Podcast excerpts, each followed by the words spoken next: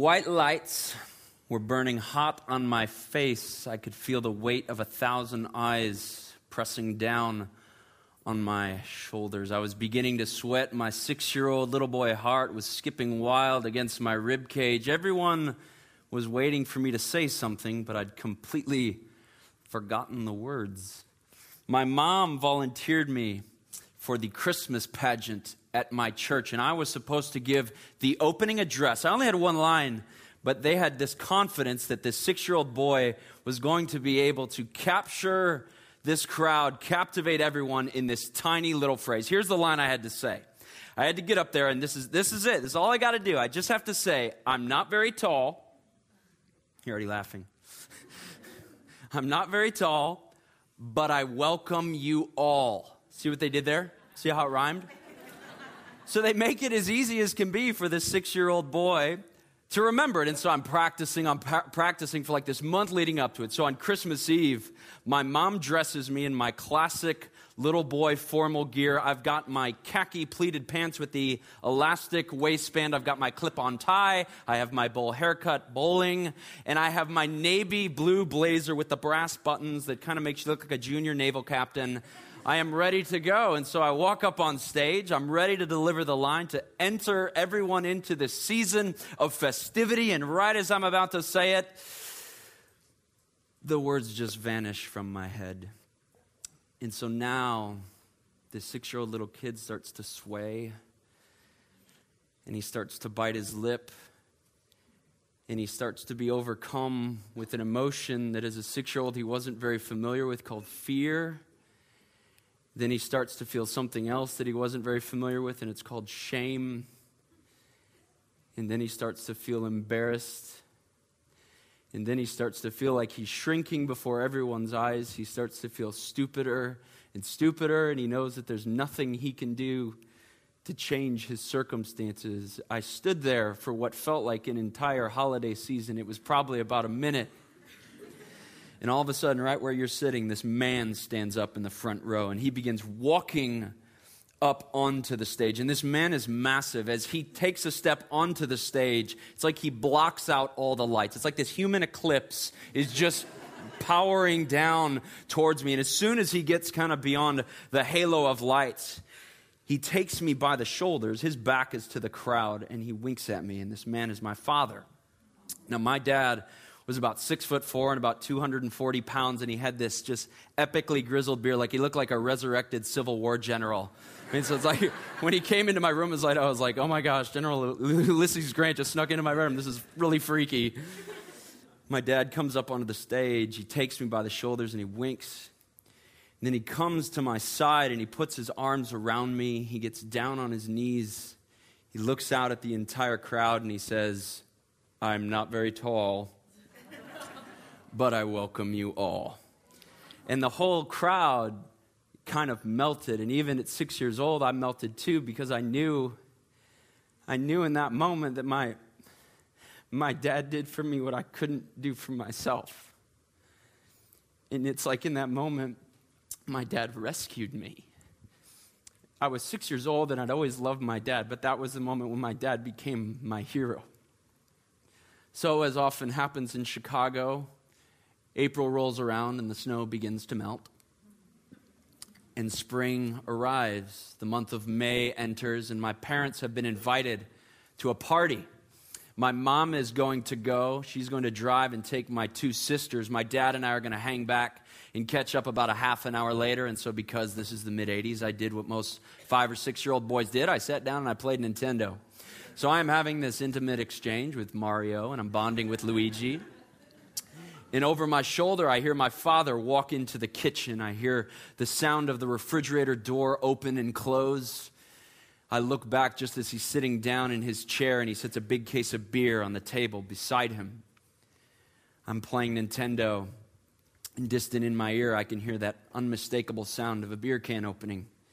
I hear it pouring down my father's throat. I hear the can crumple, and then I hear that unmistakable sound of another can opening. And two minutes later, I hear another, and then another, and another, and another.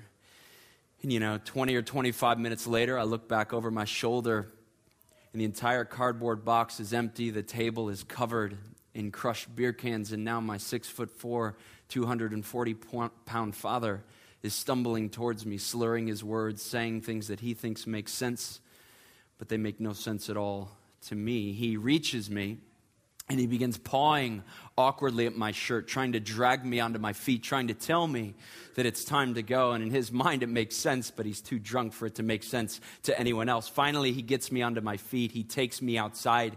He uncomfortably stuffs me into the passenger side door, doesn't buckle my seatbelt.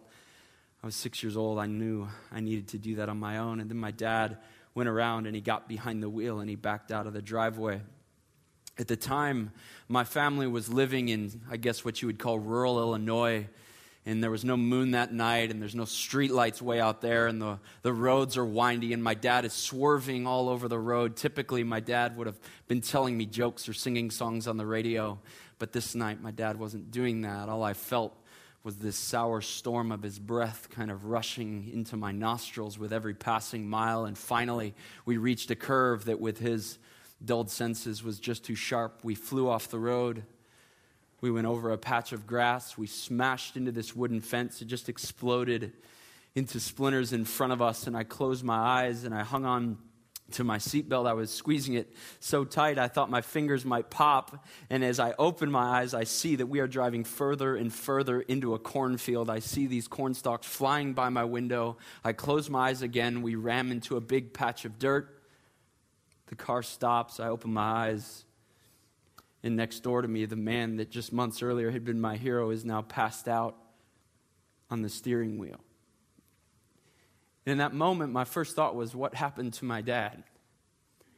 What, what happened to this man that was my hero? Who, who is this individual next to me? It felt like the hero that I knew had been replaced by a total monster.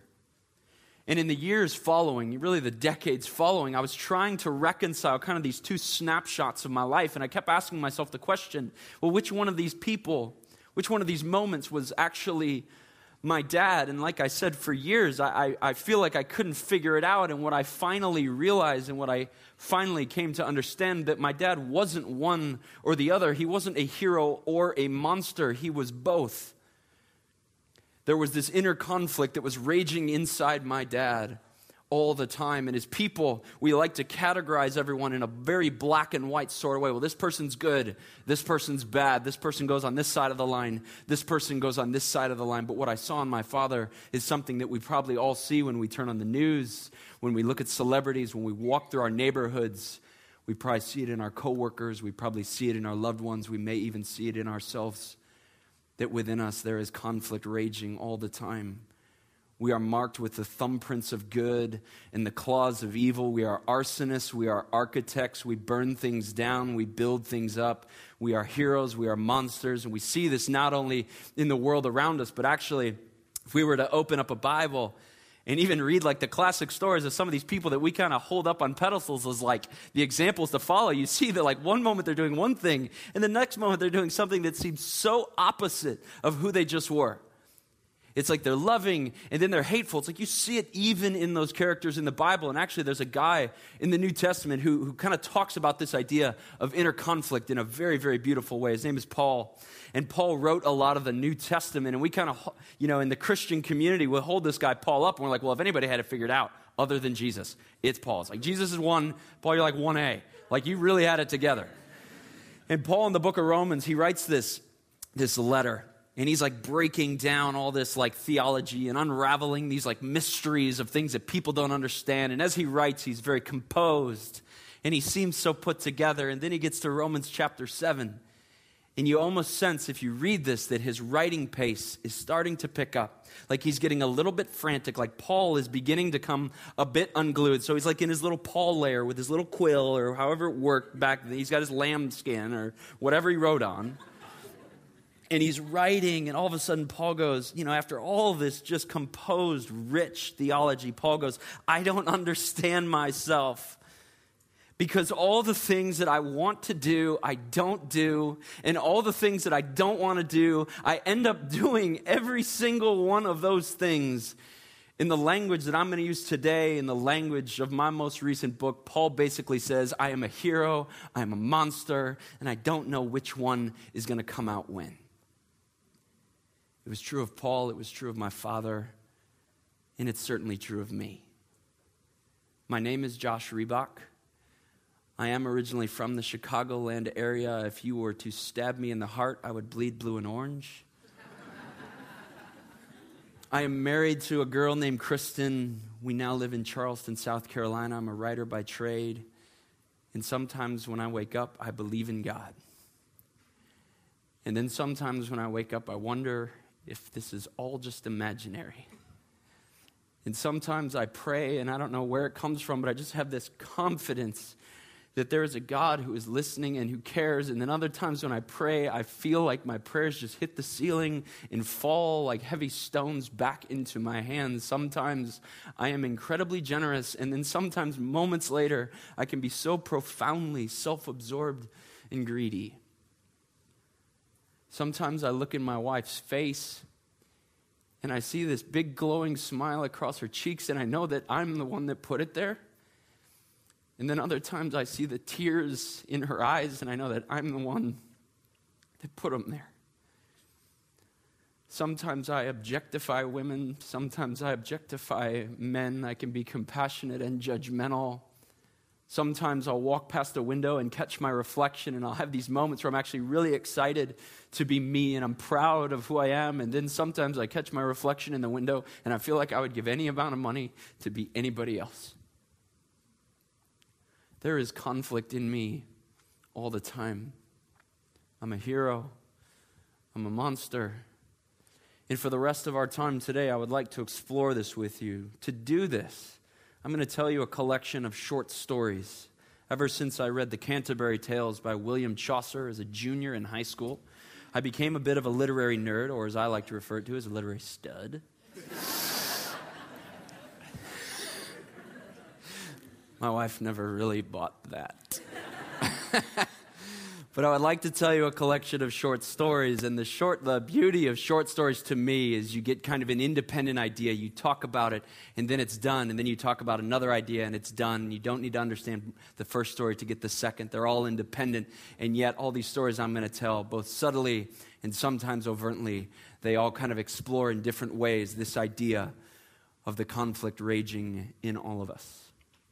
So, the next story I would like to tell you is called The Never Ending Story. It is the story of a movie, actually, that came out in 1984. and of course, the 80s, the 80s have given us such gems as the Muppets and George Michael. It is clearly Jesus' chosen generation of people. I love the 80s. Don't judge me. But this movie, The Never Ending Story, it's a very strange and bizarre movie, but just so we're all on the same page, I would like to try to give a synopsis of this film. Basically, it's about a world called Fantasia, and this world of Fantasia is this wild and rich and beautiful world. And in this world, all creatures, all races, all types of beings live in complete harmony. They function as one. There is just this beautiful sense of unity. And based on what I hear about what Soul City is longing to be, it, it, it mirrors kind of part of, of this dream that people had for Fantasia. But things couldn't stay right in Fantasia. Because though all these people are living in this wonderful place, soon the world is invaded by this dark, dark force called the nothing. And the nothing brings with it this sense of hatred and division it turns people against one another. It starts to vacuum love and joy and dreams and passion out of this world. And pretty soon, this entire planet becomes a place in crisis. So a council comes together. They gather and they say, We have got to find someone who can rescue our world and restore us back to what we once were. And this young boy named Atreyu volunteers.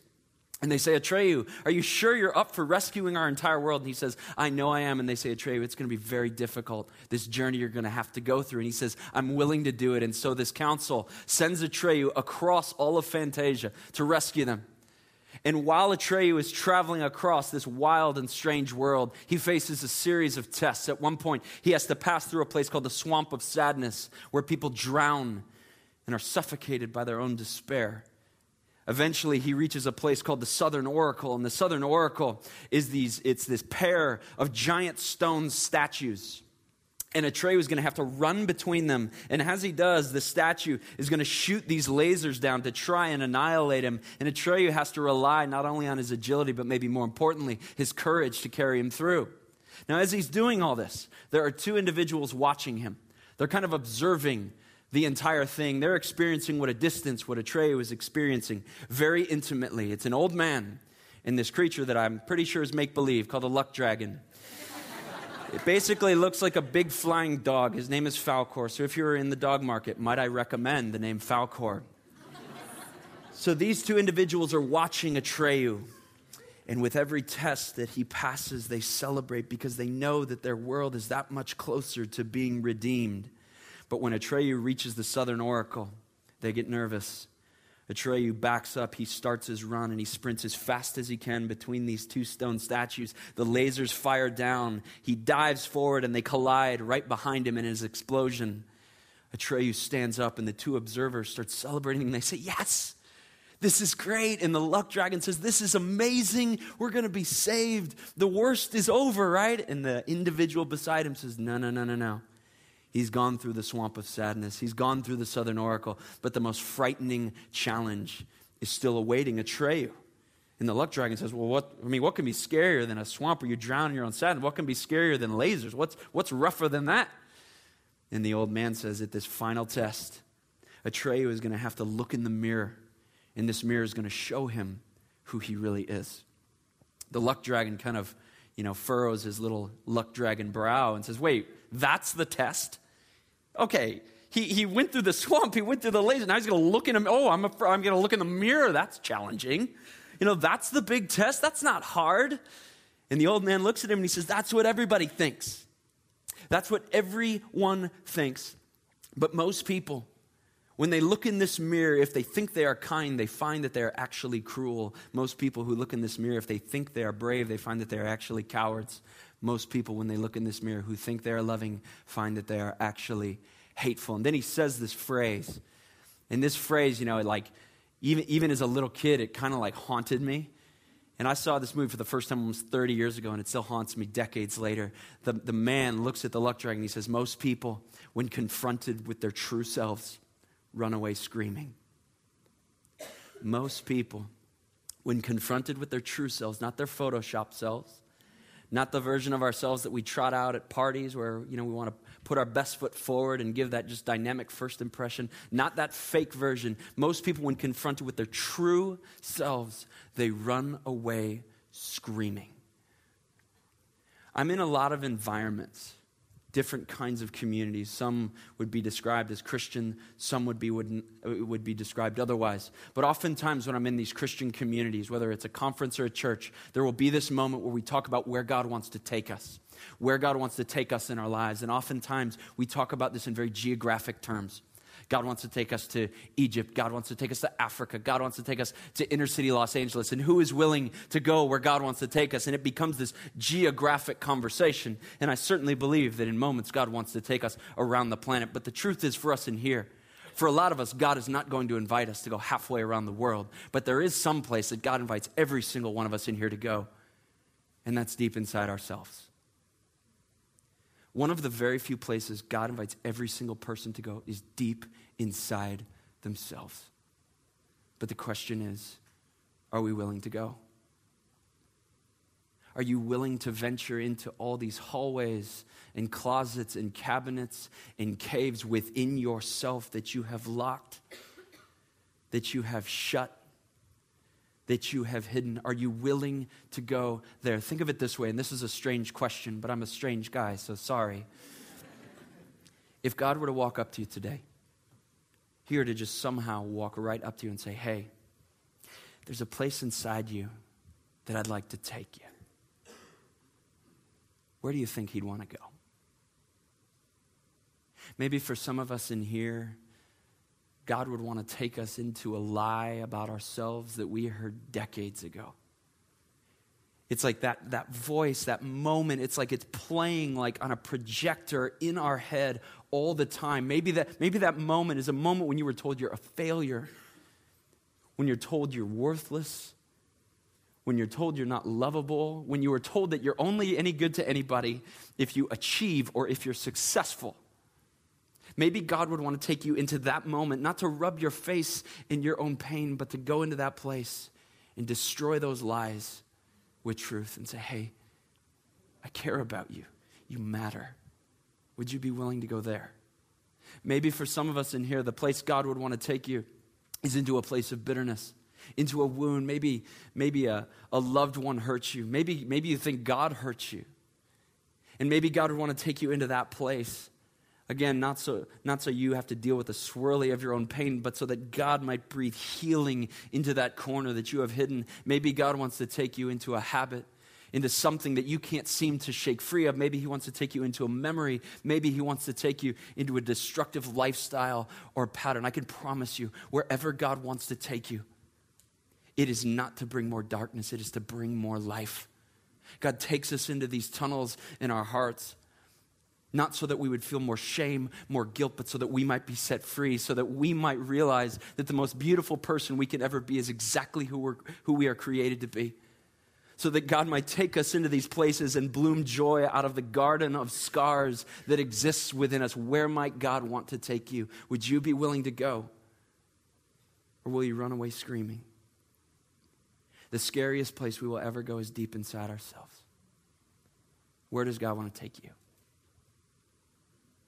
The next story I want to tell you is called Discarding the Truck. Six years ago, I was a pastor, and you may not know this but it is possible to be a very bad pastor. I, I feel like I demonstrated this theory right with such authority. It was really stunning. I was a pastor for five and a half years, and I, I eventually reached this point where I just felt restless. You know, sometimes you don't know where you want to go, what you want to do, you just know what you're doing and where you are isn't it. That's basically where I was. I felt this internal restlessness. And so, you know, as I became more and more discontent with being a pastor, I asked myself this question and the question was if I could do anything with my life, what would I do? The answer was obvious lead guitar for Guns N' Roses. but I felt like Slash kind of, he's pretty good, I guess. So I was like, okay, well, if I could do two things, what would I do? So I was like, okay, I'm going to table lead guitar for Guns N' Roses. I was like, if I could do anything with my life, what would I do? And the answer came actually pretty quickly. The answer was I would be a writer. If I could do anything with my life, I would be a writer. And so I thought about it and I wrestled with it. I talked to a few people about it. And with the amazing encouragement of my incredible wife, I said, you know what? I'm going to do it. I'm going to live the dream. I'm going to pursue this thing. I'm going to try to be a writer. So I quit my job.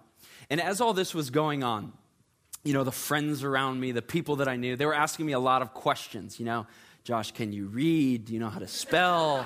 What's a comma? You know? you know, they're asking me all these like qualifying questions. But you want to know what the number one question I was asked was, especially amongst my Christian friends? The number one question is this what God wants you to do? I hate that question.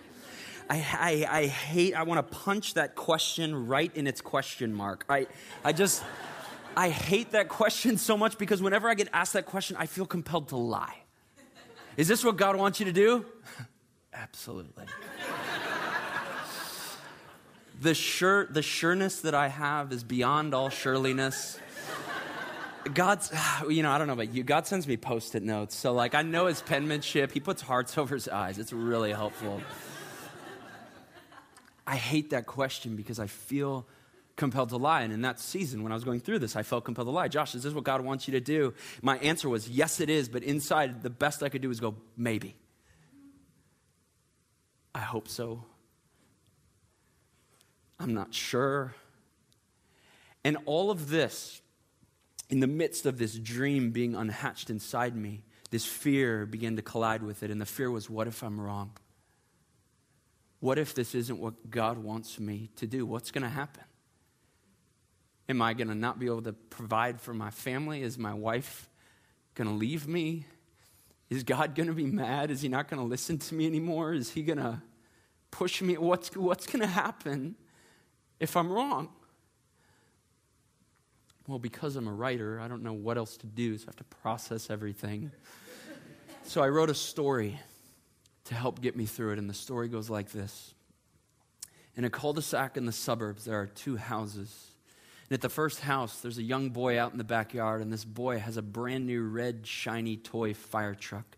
Like, like most young boys, he would rather destroy his toy rather than play with it, so he starts smashing it with rocks and ramming it into a tree.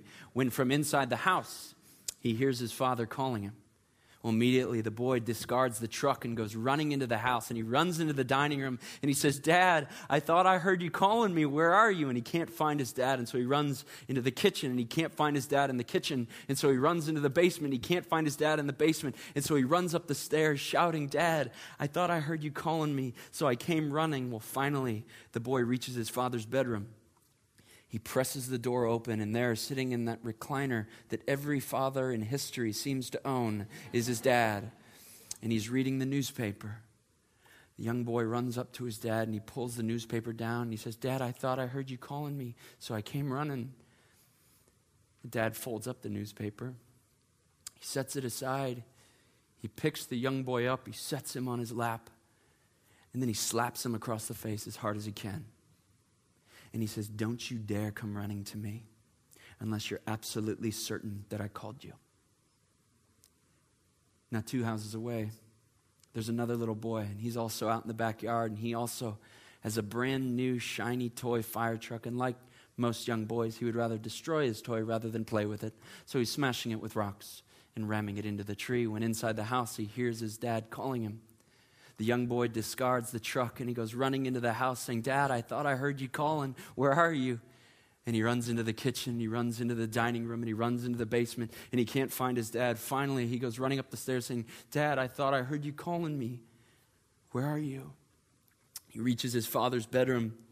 He pushes the door open, and there in the corner, in that La-Z-Boy chair that every father in history seems to have, is his dad reading the newspaper. The young boy walks up to the newspaper, he pulls it down. He says, Dad, I thought I heard you calling me, so I came running. The dad folds up the newspaper, sets it aside. He picks the young boy up, he sets him on his lap. Then he pulls him into his chest and he says, Son, I wasn't calling you. But the fact that you came running when you thought I was brings me so much joy. Who is God to you? Is God the kind of father that gets angry with us and punishes us when we come running and yet we're unable to discern his voice perfectly? Or do you believe in a God who finds so much joy in our desire to simply be near him?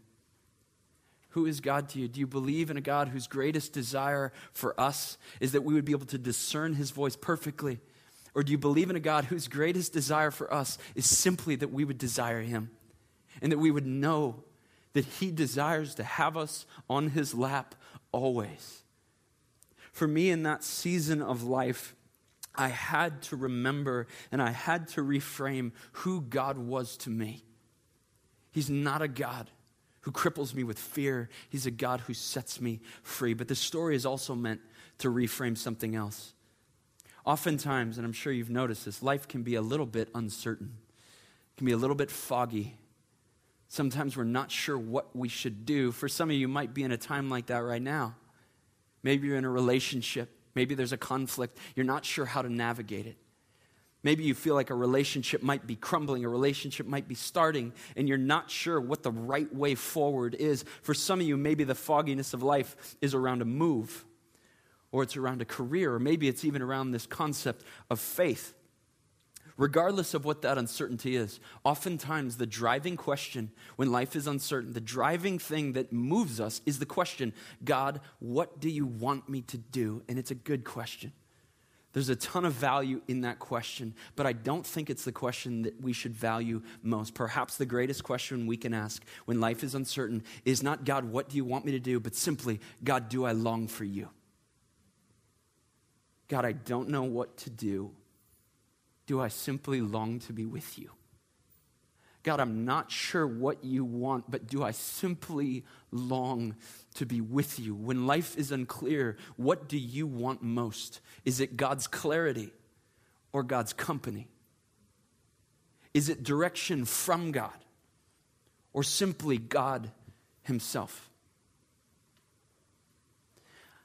I want to be, I'm not, I'm not at all this guy yet, but I want to be the kind of man that in my life, I simply run towards God, even if I'm not sure if He's calling me, because I have absolute certainty. I have absolute certainty that I want to be on His lap and He wants to be there with me. I'd like to tell you another story. And actually, I'm going to read you this one because it was too hard to memorize.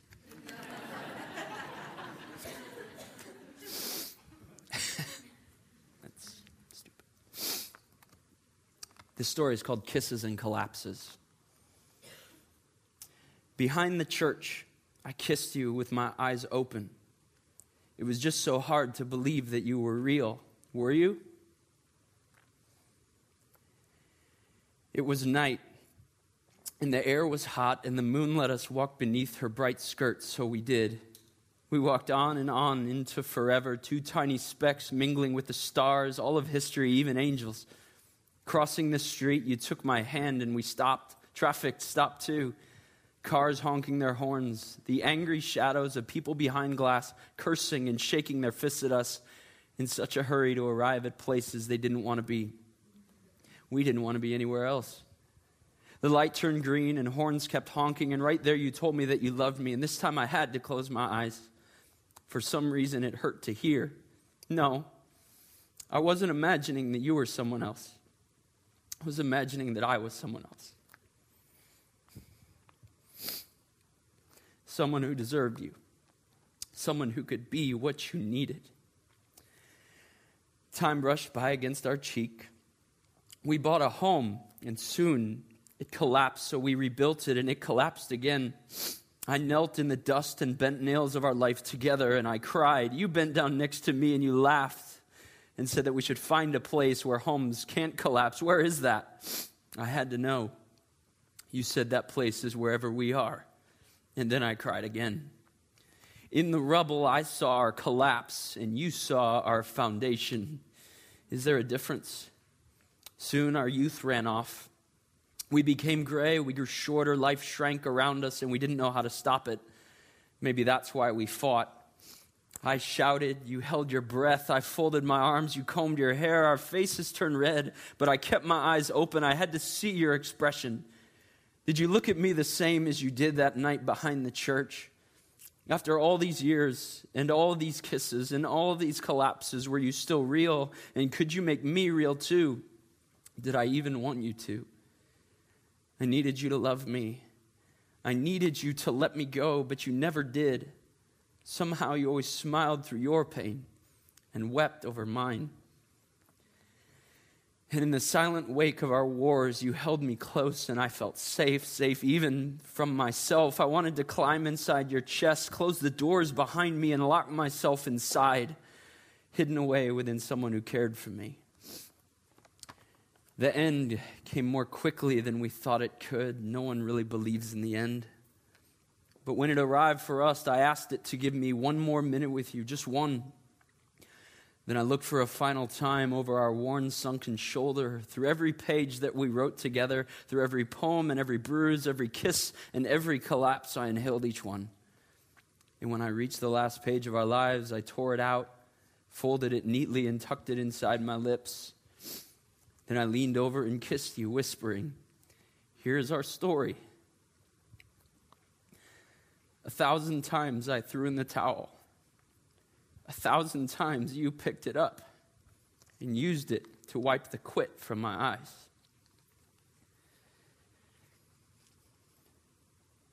In my experience, that's how love feels.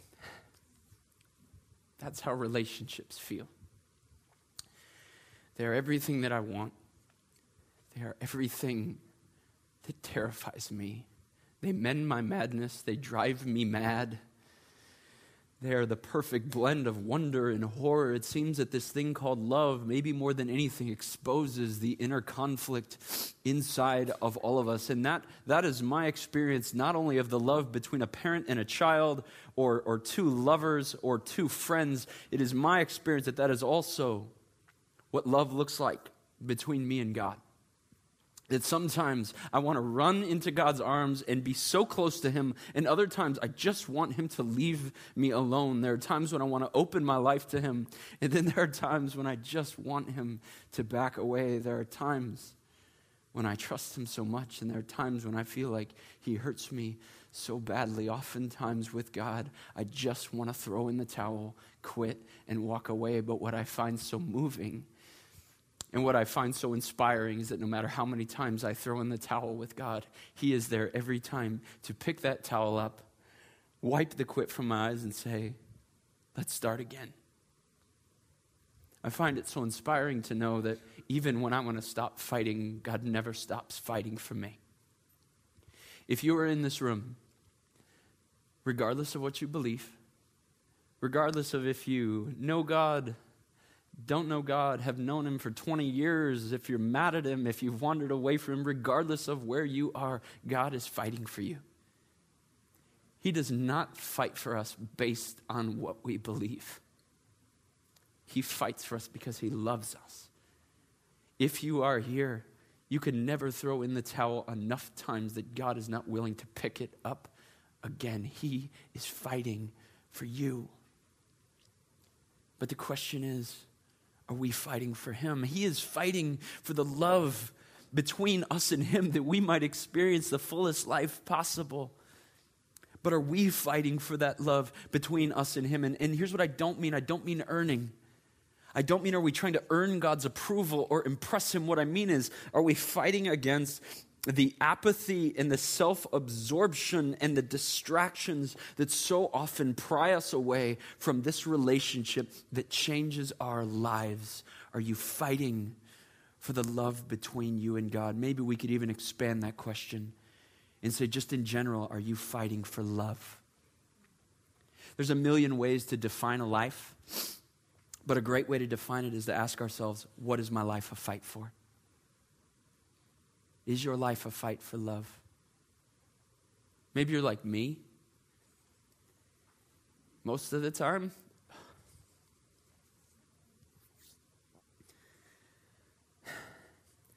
most of the time, my life is a fight for fame. It's to be the man to be renowned, to have everyone think I'm wonderful. So maybe that's what your life is a fight for. Maybe, maybe your life is a fight for control. It's like you have, you have to be in control of your own life. You have to control everyone in your life, all the details. You have to move them across the chessboard of life into the exact positions you want them to be. Maybe your life is a fight for your reputation. Maybe your life is a fight for success. If you're a Christian in this room, a lot of times our life is a fight to be right, to prove other people wrong, to make sure everybody agrees with the long list of beliefs that we have. What is your life a fight for? That guy I mentioned earlier in the book of Romans, Paul, he wrote another letter later on. He was like a really into letter writing or something. I don't know. He wrote a lot of them. I don't know what was up with that, but whatever. We'll forgive him. And he writes this another letter. It's called First Corinthians. And he kind of goes on and he's like, if I travel the whole world, and I do a lot of really good things, and if I can untangle every single mystery there is to know, if I can explain God to everyone, if I am successful, if I use my gifts, he says, if I do all that, but I don't love, Paul says, my life is noise all of that cannot make up for the absence of love. Paul says, My life, if that's what I'm about, my, to- my, my, life is total noise. One of the greatest conflicts, the internal conflict that we will face, is what our life is going to be a fight for. And what Paul essentially says is, I can fight for a bunch of things that don't matter at all, but am I fighting for the thing that matters most? What's your life a fight for? I want to tell you one more story, and then I'll be done and blow my nose.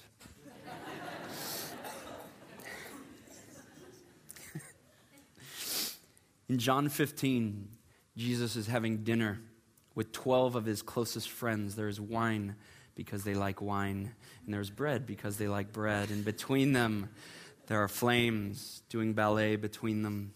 And Jesus looks into the eyes of his 12 friends, And he says, Hey guys, I got a question for you. He says, Do you want to experience the fullest life possible? I mean, do you really want to live? I mean, do you want to exist? Or do you really, really want to live? Do you want the fullest measure of love and hope and honesty? Do you want, do you want to completely flourish as a person? Do you want to become who you're born to be? Do you really want life? And they move their plates out of the way and they lean in and they say, Yeah, we want that. And so Jesus says, Okay, then here's what I want you to do abide in me. And one of these friends of Jesus leans over to another and he says, he say abide? yeah, I think that's what he said. Do you have any idea what the, no, I don't know. I don't know what it means either. And so Jesus looks at them, he sees the confusion, he goes, All right, guys, sorry, I didn't mean to get all King James on you. let me let me let me niv it up. Let, let's niv it up. Let's just niv this out.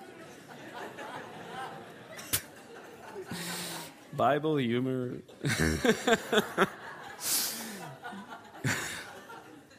Jesus looks at these 24 eyes and he says, Okay, guys, if you really want to live, you remain in me.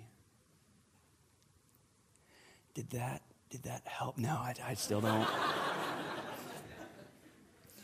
Jesus says these words, remain in me. And I have, to, I have to think that those 12 people sitting with him had no idea what he was talking about. I, I don't know what he was talking about, but fortunately, Google does. so I Googled this. I Googled this word abide, this word remain. What does it mean? And what it actually means, it means to take up residence. So when Jesus looks at these 12 individuals, he says, Take up residence in me. And the moment he says that, the clocks inside each of their heads start to turn. And one of these men sitting with Jesus says, Okay, my residence, my residence, my residence is the place that I wake up every morning. And another one says, Yeah, yeah, yeah, that's good. We're getting a little brainstorming session here, just a little round table. And he says, And my residence is the place where I, where I rest my head every single night. And another one says, Yeah, yeah, yeah. In my residence, that's the place where when life is hard, and when life is painful, and when I feel like I'm not safe anywhere else, I know that I'm safe here to simply be. I don't have to be anything other than just me. I can be broken, I can grieve, I can weep, I can be that in my residence. And another one says, Yeah, yeah, yeah.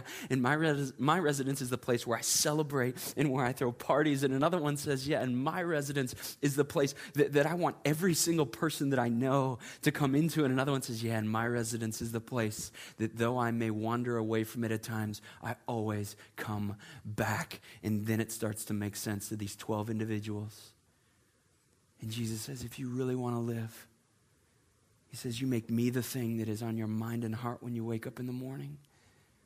And you make me the last thoughts that you cling to as you drift off into sleep. And you make me the place that you come running when you are broken and when you are hurting and when you need a place to simply be embraced, and you make me the place you come when you want to celebrate, and you make me the place that you want to invite everyone around you, and you make me the place that though you may wander at times, that you always come back. Jesus looks into the faces and hearts of these 12 internally conflicted, heroic, and monstrous individuals, and he says, If you want to live, make me your home.